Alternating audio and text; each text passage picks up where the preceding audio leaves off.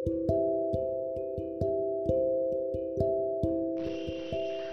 सभी श्रोताओं को मेरा नमस्कार मैं कार्तिके पांडे। आज आप सबके सामने कुछ नया लेकर आया हूँ। नया, ये हम जैसे युवाओं के, यानी कि आजकल के जो युवा हैं उनके अंदर की आजकल की जो फीलिंग ज़्यादातर युवाओं के अंदर की फीलिंग वही होती है।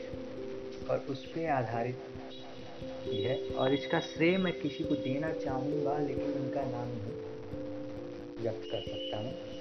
क्योंकि ये जो कुछ भी इसके अंदर जो भी है, वो हमें किसी और से सुनने को मिला है और उसको मैं आप सब के सामने प्रस्तुत कर रहा हूँ। और इसका शीर्षक मैंने दिया है, क्या कहूँ? तो शुरू करते हैं। कल मेरी मुलाकात मेरे एक पुराने मित्र से हुई। मैंने उससे हाथ मिलाते हुए पूछा, और कहो भाई, कैसे हो? यकीन मानिए, उसका जवाब सुनकर मैं स्तब्ध रह गया। अब आप सोच रहे होंगे कि मैं ये सब आप लोगों को क्यों बता रहा हूँ? वो इसलिए कि इससे दो कार्य हो जाएँगे। पहला, कि उसे उसके आखिर में किए गए सवाल का जवाब मिल जाएगा और दूसरा इससे शायद आजकल के नौजवानों के साथ साथ बड़ों को भी कुछ सीखने को मिले। वैसे जवाब थोड़ा लंबा है, ध्यान से सुनिएगा। उसने कहा, क्या कहूँ? कहाँ से शुरू करूँ? कुछ समझ नहीं आ रहा। ये बातें हर किसी से कही भी नहीं जा सकती और अधिक दिनों तक अंदर छुपाई भी नहीं जा सकती। हम उम्र से कहने में कोई तकलीफ़ नहीं है। वजह है तो सिर्फ़ बड़ों की नज़रों से गिरने का डर, बड़ों से मेरा तात्पर्य है हमारे गुरु माता पिता तथा अन्य रिश्तेदार।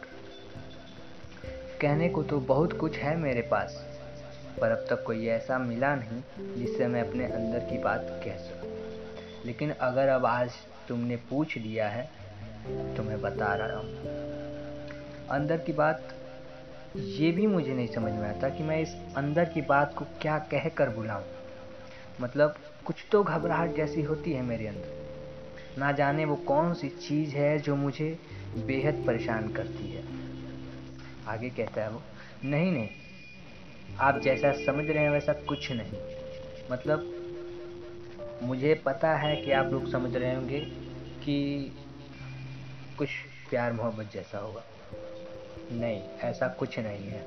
मतलब मैंने आज तक कभी किसी से प्यार नहीं किया। या यूँ कहूँ कि मुझे ही किसी ने प्यार नहीं किया सिवाय मेरे माँ बाप के। वैसे तो मैं हमेशा सबसे ही कहता आया हूँ कि मुझे प्यार व्यार पे भरोसा नहीं। पर क्या ये सच है? ये मैं आज तक नहीं जान पाया हूँ। कभी कभी आती है मेरे अंदर भी फीलिंग लेकिन फिर मैं खुद को थाम लेता हूँ। वो क्या है ना कि मैं तो कभी किसी से प्यार कर ही नहीं सकता। ना तो किसी को झूठा प्यार दे सकता हूँ और ना ही अपने घर वालों की इज़्ज़त पे दांव लगा सकता हूँ।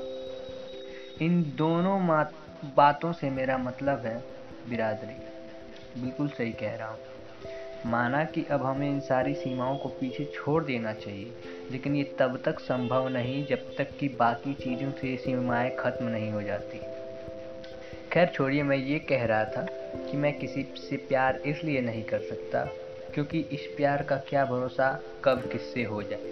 और अगर प्यार करने के लिए किसी अपनी बिरादरी का कोई ढूंढूँगा तो वो प्यार नहीं होगा। हाँ ये हो सकता है कि क्या पता किसी अपनी बिरादरी वाले से ही प्यार हो जाए। पर अगर मैंने कोशिश की तो हो सकता है किसी और से ही हो जाए। बस यही बात सोचकर मैं अपने आप को रोक लेता हूँ।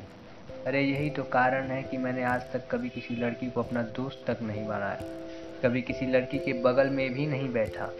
अरे, ये तो छोड़िए, मैंने तो आज तक कभी किसी लड़की को सामने से आँख उठा के भी नहीं देखा। सच कह रहा हूँ, पता है, यकीन नहीं हो रहा होगा, पर ये सच है, मेरा हमेशा से लड़कियों से फासला रहा है। हाँ पर यह भी सच है कि अगर किसी लड़की ने मुझे प्यार किया तो मैं उसे स्वीकार लूँगा।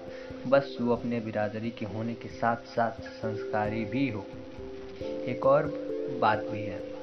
अगर कभी किसी दूसरी बिरादरी की लड़की ने मुझे प्रस्ताव किया तो मैं उसका प्यार तो नहीं एक्सेप्ट कर सकता लेकिन हाँ एक बेहतरीन दोस्त ज़रूर बन सकता हूँ।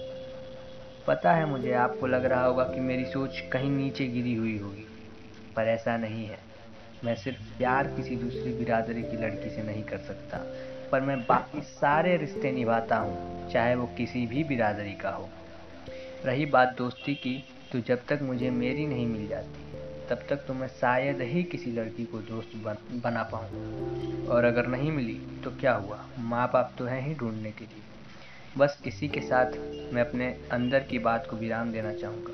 लेकिन एक बात तो है कि अब मुझे काफ़ी बेहतर महसूस हो रहा है। पर पता नहीं कब तक ये बात सबके सामने आएगा। खैर जो भी हो देखा जाएगा। बस इतना कहते ही उसने अपनी बात को ख़त्म कर दिया और मुझसे अले लिया। धन्यवाद।